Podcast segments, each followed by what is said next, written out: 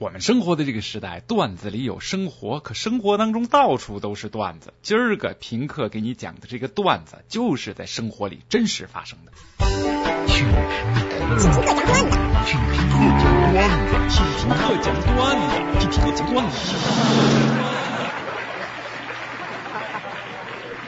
这几天在网上有一个叫黄守玉的人写了一篇文章，叫《中国人是猪的传人，而不是龙的传人》，一下子引起了巨大的反响。他的观点呢，是因为说猪灵崇拜在中国起源的很早，于是呢就否定了原有的关于龙的传人的学说。他说呀，其实早期的野猪非常的聪明、健壮、威猛，并不是今天的蠢猪的形象。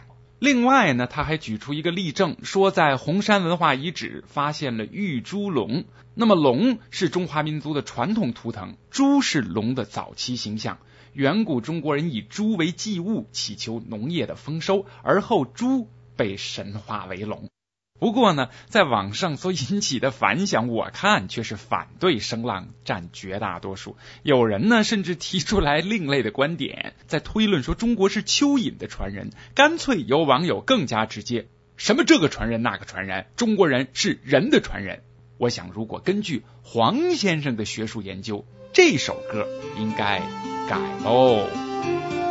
古老的东方有一头。的名字就叫中国。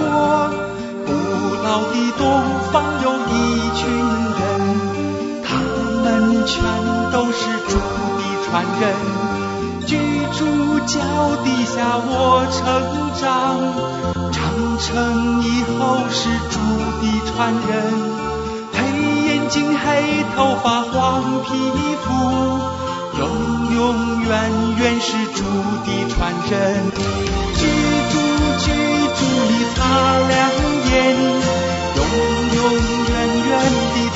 两眼，居住居住的擦亮眼，永永远远的擦亮眼，